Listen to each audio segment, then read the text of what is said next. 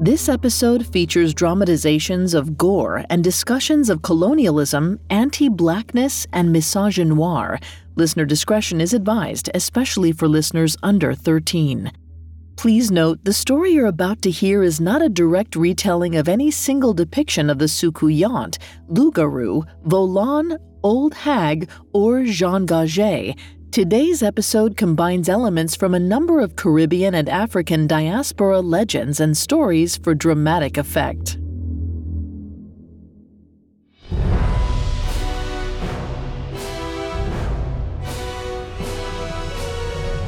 Hello everyone, I'm Vanessa Richardson, and welcome to Mythical Monsters, a Spotify original from Parcast. We continue our Halloween tour through the dream realm of fear, leaving the man-eating mares of Diomedes for warmer waters, but perhaps deeper chills. This is Mythical Monsters, Nightmare Creatures. You can find all episodes of Mythical Monsters and all other Spotify originals from Parcast for free on Spotify. Today, we head to the Caribbean to meet a monster with many names. The Soucouyant is a unique take on the vampire with an incendiary twist, an old crone by day, a boogie woman at night, and a hunger that cannot be tamed. Coming up, we meet a vampire made of fire.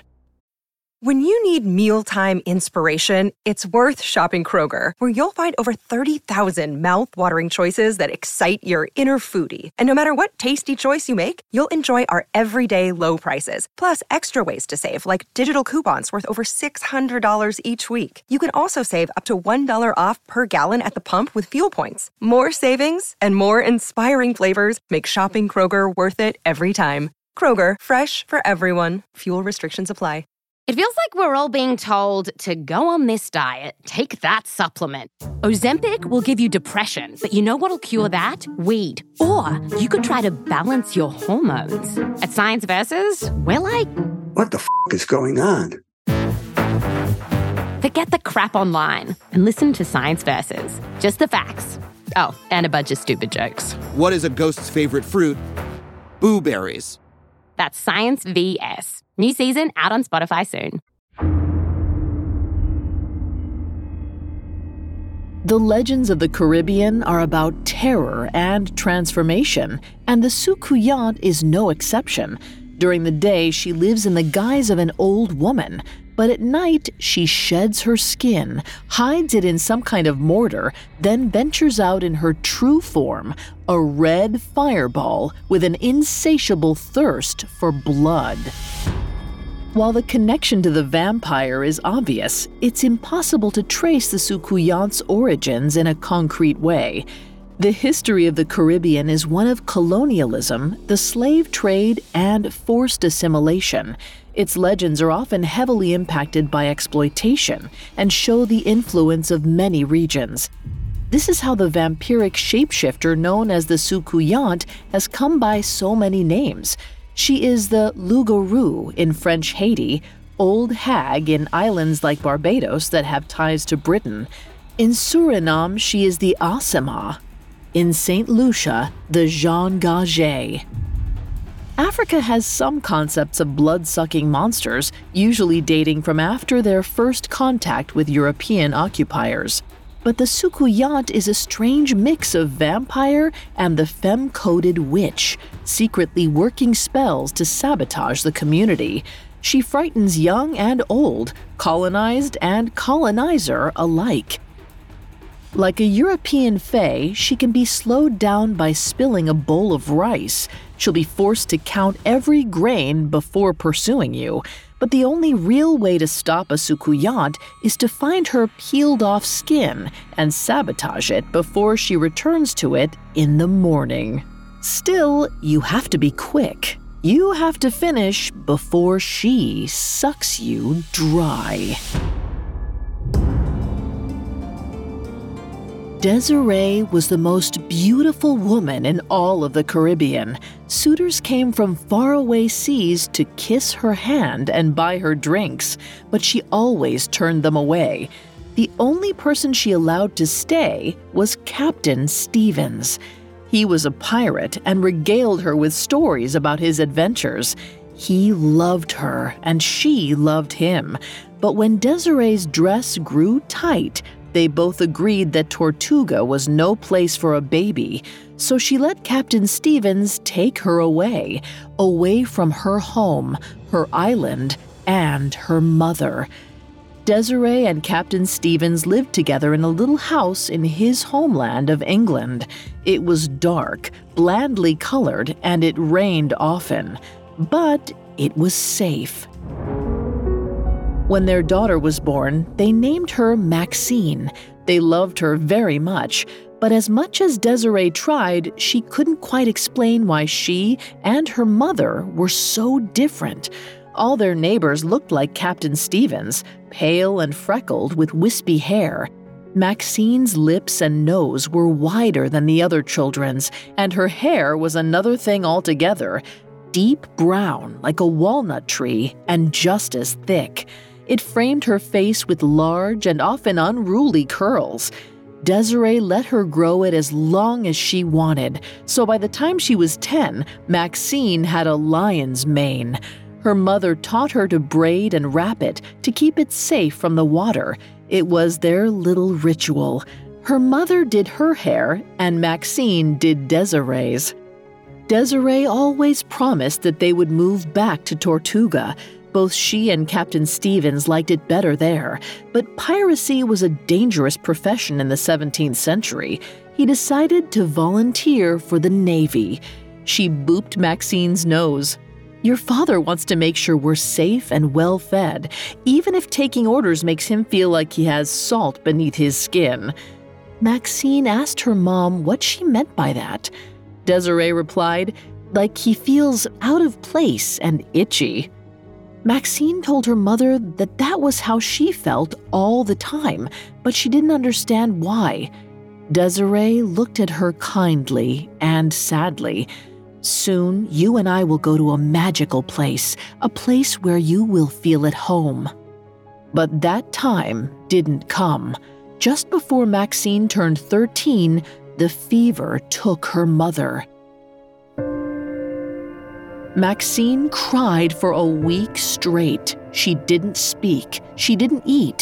When her father asked how she was feeling, all she could say was, "Who's going to do my hair?" This woke him from his grief.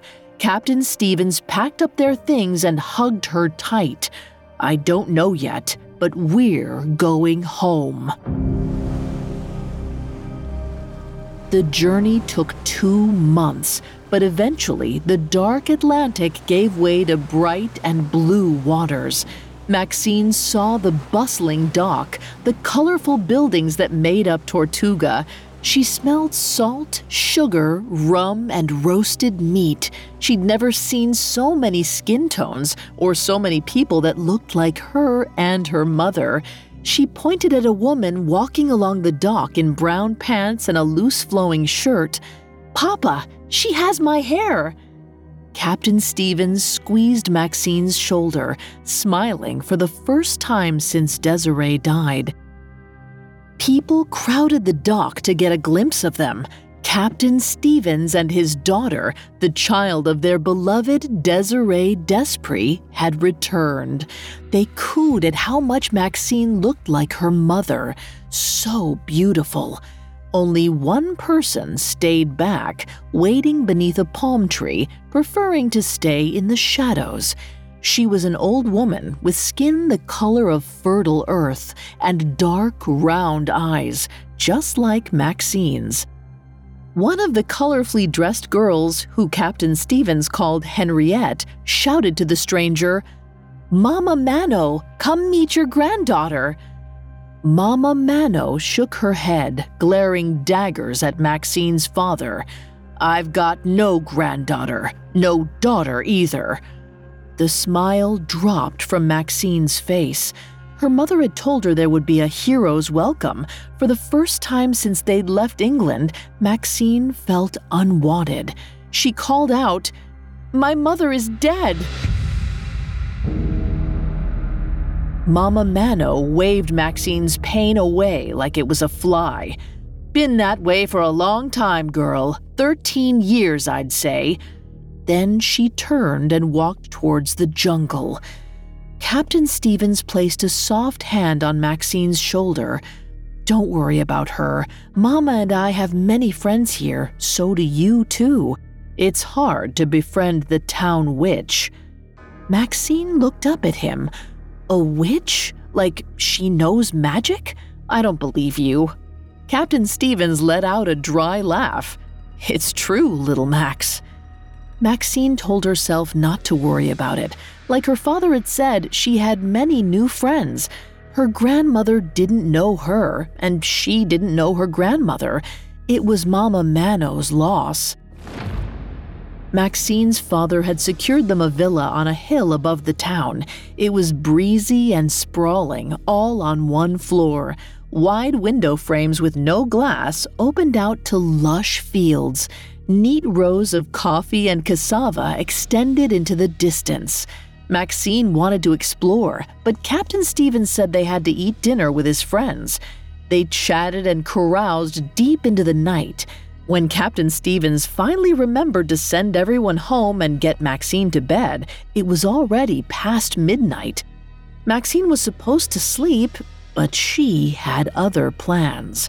She could hear her father snoring before she'd even wrapped her hair. Now was the perfect time to explore. The moon was wonderfully full. She put on her boots and let her hair swing free. She ran between the coffee and cassava. Then she saw light rising over the hill. It was a flame, glowing from deep red to orange and white. It bobbed on the wind, moving steadily towards her, like it had a mind of its own. Maxine threw herself to the ground, crawling on her hands and knees into the row of leafy coffee plants. The flaming orb sailed over her and towards the house, towards her father's room. It moved faster than Maxine's legs could. She was still twenty feet away when it disappeared through the open window. Maxine prepared for the house to erupt in flame, but all was dark again. She paused, listening. There was nothing at first, just the cool breeze through the trees and the insects singing their song. But then she heard it. A strange sucking, slurping, slinking sound. Maxine crept to her father's window and looked up over the sill. A flaming corpse loomed over her father, sniffing like a wolf. It had the body of a woman, but skinned, all muscle exposed. Fire licked every inch of her sinew, yet neither she nor Maxine's father burned. Two sharp white teeth extended down from the skinless woman's lips. She lifted up Captain Stevens' wrist. Then she bit down. Hard. Maxine expected her father to leap up and go for his flintlock, but slept peacefully. The skinless woman slurped and sucked at his skin, her lips staining red. The metallic smell of blood filled the air. Maxine gasped. Instantly, the skinless woman turned. Maxine ducked down below the windowsill, clamping her mouth. The slurping had stopped entirely. Maxine heard only the crackle of heat, moving closer and closer towards the window. Maxine prayed silently to herself, slowly raising her eyes to look up. An eerie orange glow radiated out from the window. The woman's heavy, wet breaths grew louder and louder, and tears streamed down Maxine's face. Soon, the skinless woman's flaming head looked out the open window. Maxine could hear the heavy, wet breaths getting louder and louder. Then, the skinless woman stuck her flaming head out of the open window. The monster was right above her. It could kill her in an instant. All it had to do was look down. Coming up, Maxine searches for an exit and for answers. Since the beginning of time, people have wanted to believe in an afterlife. Hi, listeners. I'm Shelby Scott. In Mediums, a new Spotify original from Parcast, I take a closer look at the mortal lives of spiritualists who claim to communicate with the dead and the scientists who tried to debunk them. This eight-episode series looks at paranormal events proven to be hoaxes and those which have mystified even the world's greatest skeptics. Mixing history, mystery, and social psychology, Mediums asks how these self-proclaimed psychics pulled off the illusion of interacting with the dead, even under a microscope of criticism. Were they all simply peddling parlor tricks, or was there something truly paranormal going on? Break out your Ouija board, dust off your crystal ball, or light some candles, because Parcast is ready to reveal what's really known about the unknown. Follow the Spotify original from Parcast, Mediums. Summon new episodes every Wednesday, free and only on Spotify. Now back to the story. Maxine held her breath. She pressed her back against the wall of the villa as hard as she could, wishing she could dissolve into shadow itself. Just above her, the head of a flaming, skinless woman squinted at the darkness as if searching for the someone that had seen it feed. The woman's fire hissed and popped, but Maxine stayed quiet. Finally, after what felt like an eternity, the sound faded to a crackle. A moment later, the fireball floated out the window down the hill to the town. The creature was gone, but Maxine still couldn't let herself breathe. She wanted to run to her father, to bury herself in his warm hug, and to ask him what on earth was going on. But her heart sank. What if her father was dead? What if that thing came back? She didn't remember falling asleep, but she was still below the window when her father called her name in the morning. Maxine jumped up and ran into his arms, weeping. "You're all right! You're all right!" Captain Stevens was taken aback, but he hugged her all the same. "You have a nightmare, little Max?" Maxine found herself crying again. "It was horrible. This thing was eating you up and it was on fire." Captain Stevens shushed her and squeezed her to his chest. Maxine took in her father's warmth, trying to convince herself that it was only a dream. But then she looked down at his wrist. Two small pinpricks hovered over the visible vein. A bruise was forming around them. Maxine grabbed his wrist. "See? It got you!" Captain Stevens examined the bite and shook his head. "We've got some horrible spiders here, Max, but don't worry. The bigger the bite, the less the danger. Let's head into town. There's some people I'd like you to meet." Maxine protested, but her father wouldn't hear of it, so she got dressed and headed down the hill to a bright blue building that held the tavern. The friends were nice, though a bit oddly dressed. They had the usual long coats and three-cornered hats, but their clothes were accented with bits of colorful calico. Normally, Maxine liked watching her father plan adventures on the high seas, but she felt different once again. She couldn't laugh. All she thought about was the creature. She'd thought this place would be home. Instead, it had become a dangerous nightmare. The skinless woman could come back. She needed to find someone who would believe her, someone who would know what to do. She needed to see the town witch. So once her father and Captains Rackham and Boney were deep in conversation, Maxine slipped out the back of the building and went looking for her grandmother. People did not like the idea of her going there, but were kind enough to tell her where Mama Mano lived. It was a small shack at the edge of the village, just before the forest. She couldn't miss it. When Maxine arrived, her grandmother was tending a small garden in the front yard. An angry-looking chicken did its best to hinder her weeding. Maxine decided to speak first.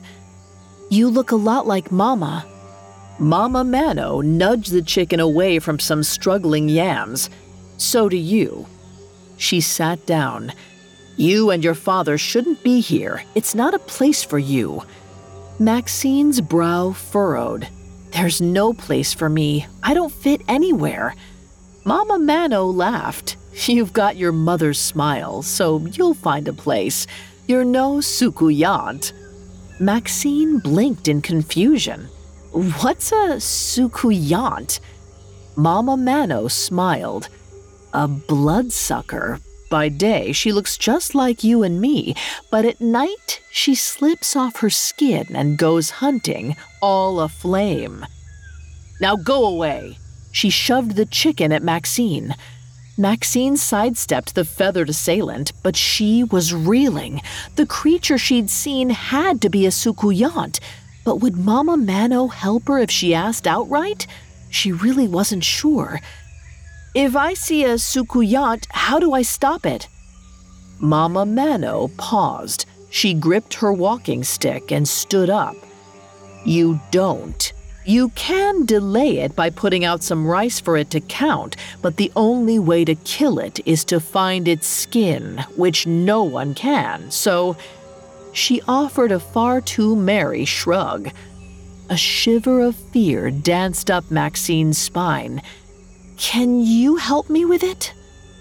Mama Mano nudged the chicken again. "I'm talking to you, aren't I? That's more help than I'd give your father, and that's all the help I'll give you. Maybe ask yourself why the Soucouyant is hungry." Then she went into the house and shut the door. That night, Maxine tried to convince her father to stay up. If he saw it, he'd have to believe her. But he told her she was letting her grief run away with her, that the monster wasn't real.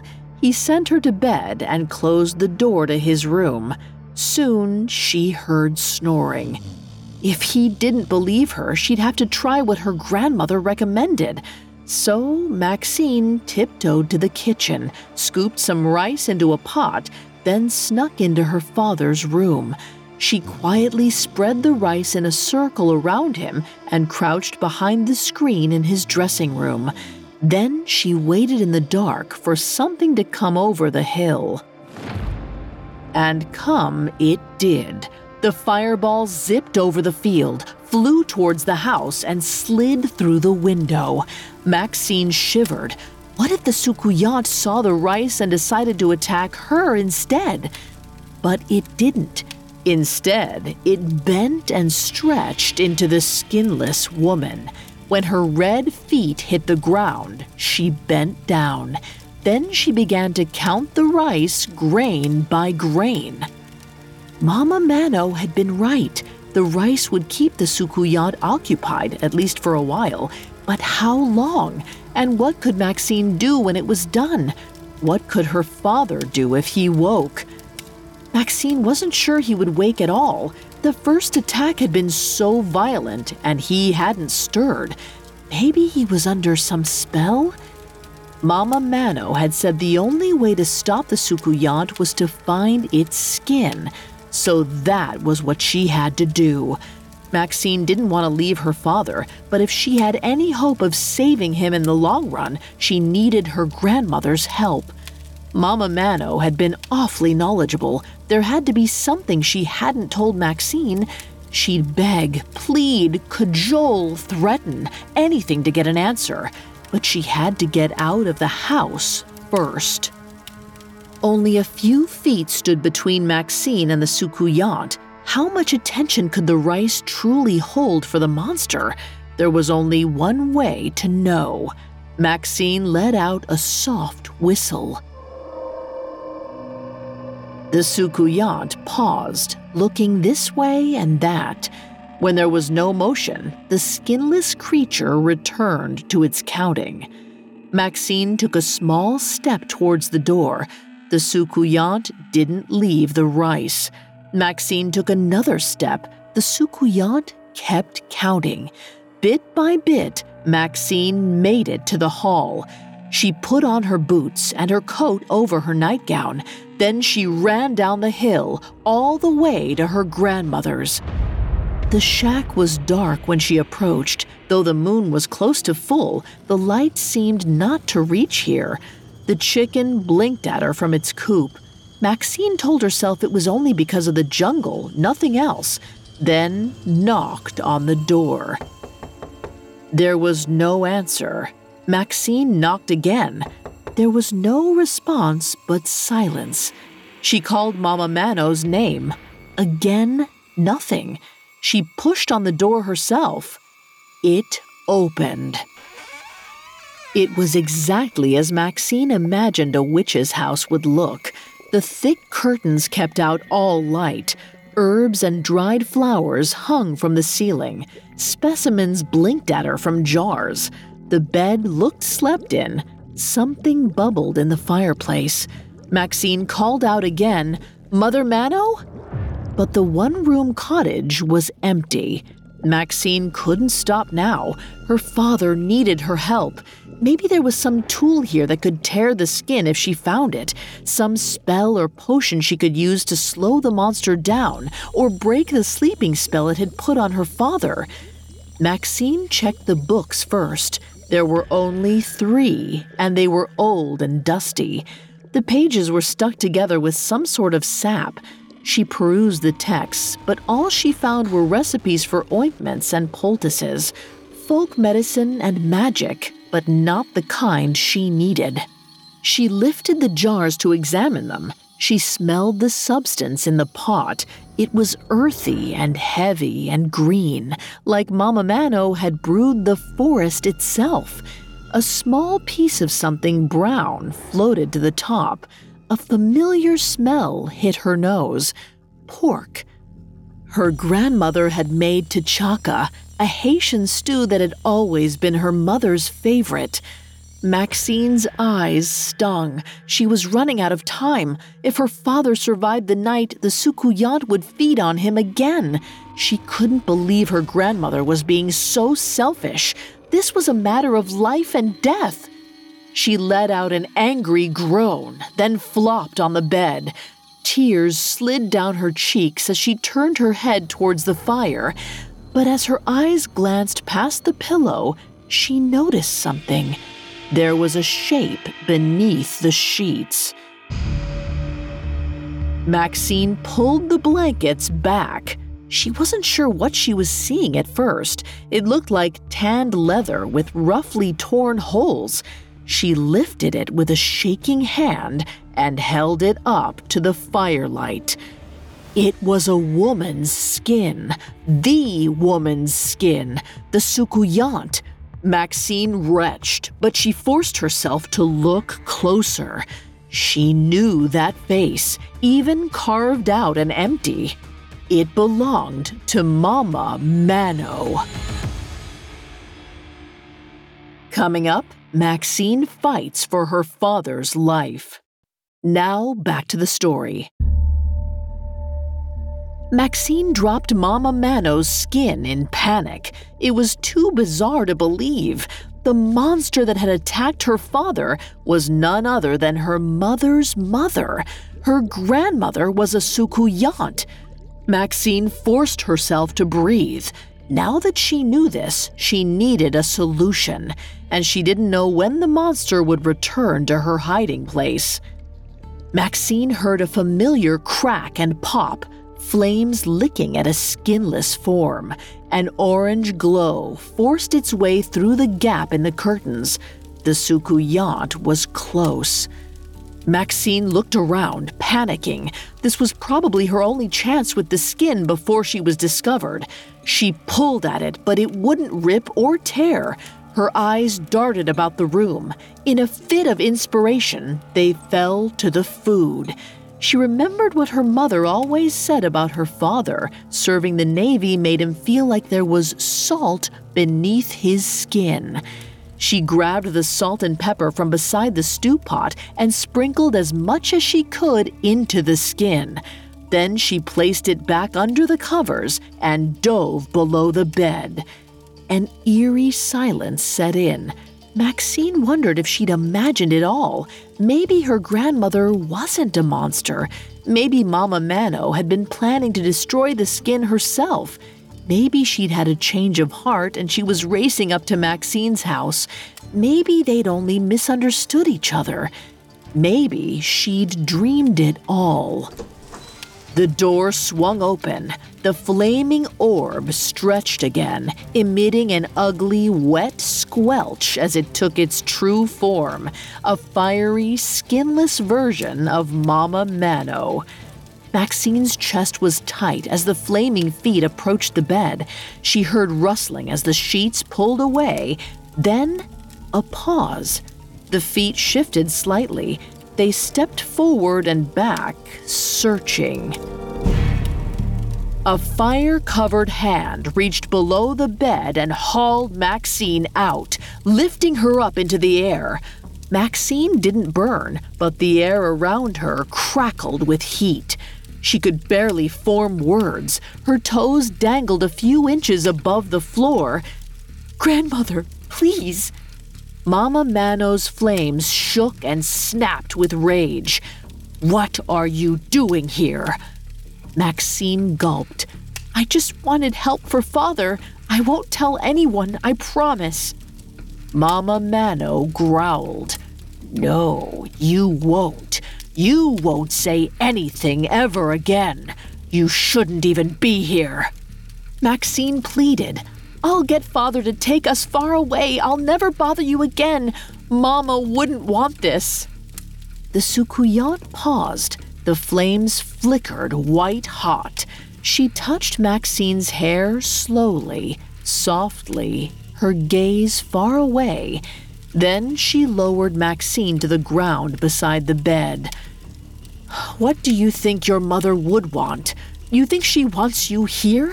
She wanted whatever that worthless pirate wanted, and it killed her. Coward." Maxine felt anger grow in her belly. "Why do you hate her so much? Because she left you?" Mama Mano growled at her. "You'll never understand." Maxine nodded, voice defiant. "You're right, I won't, because you won't tell me." Her grandmother watched her, her large eyeballs strained against the exposed muscles. "You want to understand how I feel?" Maxine set her jaw the way her father did when he was angry. "Yes." Her grandmother grabbed her wrist. It was rough and painful at first, but then it felt like sinking into a warm bath. The Soucouyant brought Maxine's arm to her lips. Her fangs protruded. Then she bit down. Blood flowed. Maxine felt pain wash over her for only a moment. Then it was soothing, like spinning around in a field before falling onto soft grass. She reached for the Soucouyant, but all she felt was the warm breath of her grandmother's flames. She fell back on the bed, her vision swimming. The world closed in around her. She heard the lull of soft waves and her mother humming a lullaby. Her grandmother dropped her wrist. Maxine felt cold. She squirmed a little as her grandmother reached beneath her for her skin. Maxine forced her eyes open. It was fuzzy, but she could see her grandmother's silhouette in the half-light. The Soucouyant was itching, groaning, flailing, screaming.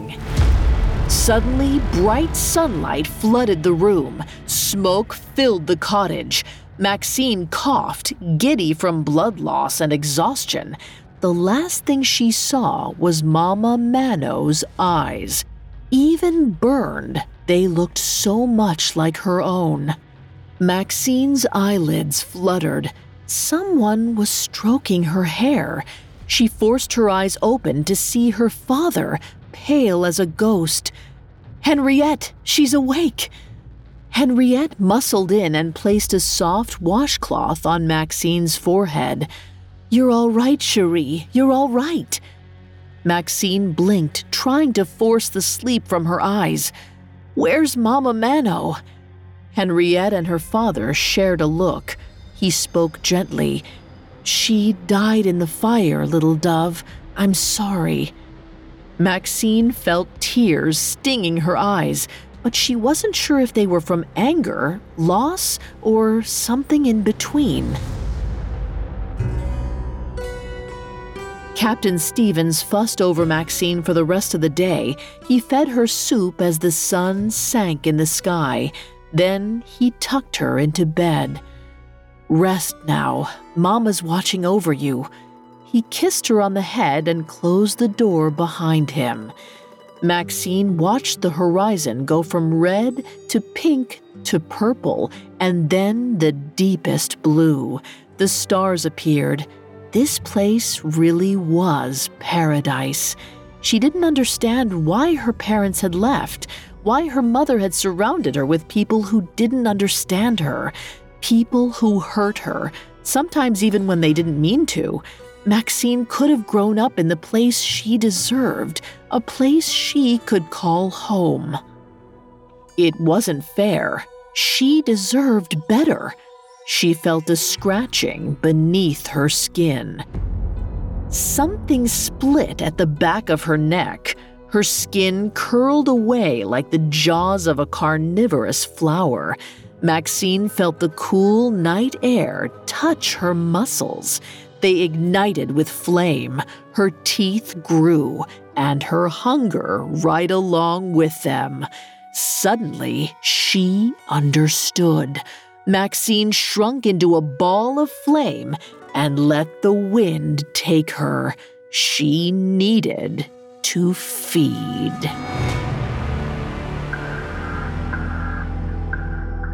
Vampirism can symbolize many, many things. It can be a manifestation of xenophobia, sexual deviance, or even a metaphor for addiction. But ultimately, a vampire is a parasite, a boundary crosser who takes more from society than they give back. Being a member of the African diaspora demands communal thinking. When your homeland and even your whole culture has been torn from you, you have little choice but to come together and build a community. But the Soucouyant rejects this shared community responsibility. She steals from those around her, literally sucking their life force away. In her daytime form, the Soucouyant is a recluse living just outside the village. The monster might walk among you, but she generally chooses not to. That is yet another thing that makes her monstrous, a refusal to participate in society. She is selfishness and self-isolation incarnate. And yet scholar Giselle Liza Anatol makes a very important point in her book, The Things That Fly in the Night. The black feminine vampire is a figure of particular danger because so much of society leans on keeping black women in their place. They're expected to serve and protect others at the expense of their comfort, mental health, and even safety. Maybe it's not just the Soucouyant's supernatural abilities that give us nightmares. Perhaps it's what she says about our world that really frightens us. Caribbean women of the African diaspora face demands from all sides.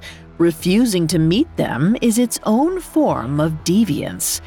We might even see the traditional way of killing the Soucouyant by salting her skin so it's too uncomfortable to wear as a metaphor for the discomfort of being an Afro-Caribbean woman in the post-colonial world. When the Soucouyant is seen as a rebel, she's destroyed.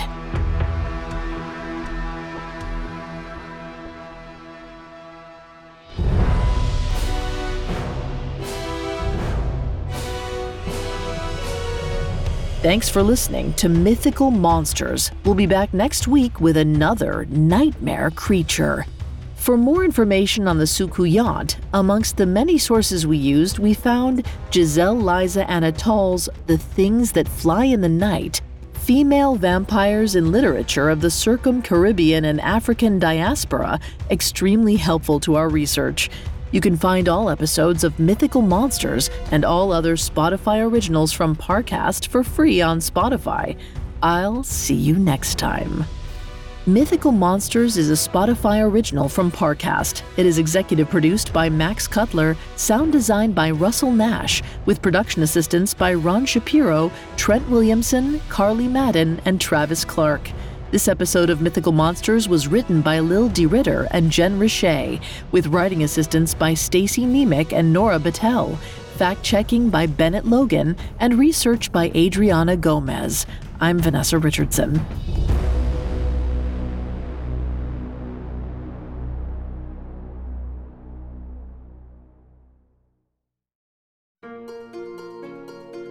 Hi, I'm Shelby Scott, host of Mediums, a new Spotify original from Parcast.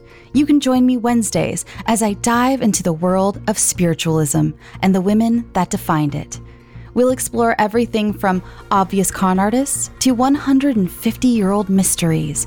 It'll be a fascinating journey, so be sure to follow my new podcast, Mediums, free and only on Spotify.